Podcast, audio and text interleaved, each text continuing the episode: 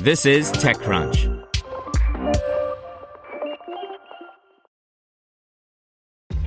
This episode is brought to you by ShipStation. You know, some things take a lot of work, like sending little robots to far off distant planets. And just as that's challenging, so too is running a successful e commerce business, especially when there's so much to do. So I want to introduce you all to ShipStation. Now, I love using ShipStation because of its easy to use dashboard, which makes managing orders and printing labels a breeze and super smooth. Oh, and the customer service is just out of this world. It's exactly what you need to help grow your business. Sign up for your free 60-day trial at shipstation.com slash technews. That's shipstation.com slash technews. This is TechCrunch. Insify is modernizing insurance, but this time for SMEs by Romain Dillet. Meet Insify, an insurtech startup that raised the $17 million, 15 million euro Series A round led by Accel. The company wants to modernize the insurance market. Instead of focusing on the consumer market like many insurtech startups, Insify has picked a different path. It's a pure B2B play as Insify focuses on Europe's small and medium companies. In addition to Accel, Visionaries Club, existing investors Frontline Ventures and Fly Ventures, and several business angels also participated in the round.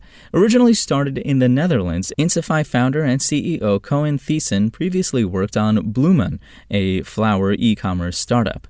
After selling this company to Bloom and Wild, he wanted to fix a pain point that he encountered while building Bloemen. Business insurance hasn't changed much and can slow you down. With Insify, companies that are just getting started can get property and casualty insurance without much effort. The company currently mostly relies on direct subscriptions on its website. More recently, it has started embedding its insurance products in other products, such as Bol.com. Insify tries to price its insurance contracts thanks to several data sources, so you don't have to fill out complicated forms. Its insurance products are backed by Munich Re. So far, 1,500 companies have become Insify clients. The startup focuses on small companies because it's an underserved market. Freelancers or teams of two, five, or ten people don't have a ton of options. Insurers mostly serve this market through brokers, and those brokers sometimes aren't very responsive. Legacy insurers and brokers find it more complex to service small businesses than consumers, yet premiums are much lower than with medium sized or large businesses. Hence, the segment of freelancers and small businesses has long been neglected, Thijssen said. If you want to get started as a freelancer and you already have found your first client, chances are you'll need to share your insurance contract before you can close the deal. With Insify, you don't have to wait several days to receive your insurance document.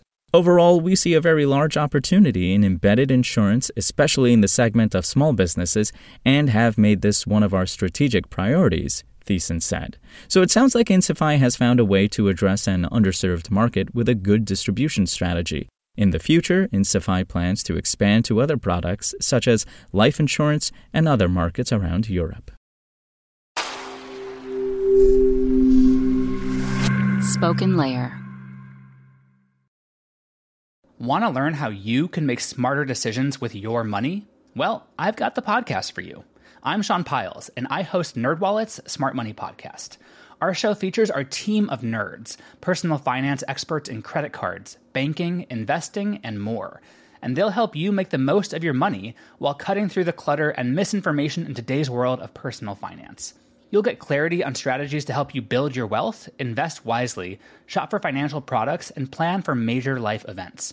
Listen to NerdWallet's Smart Money Podcast wherever you get your podcasts.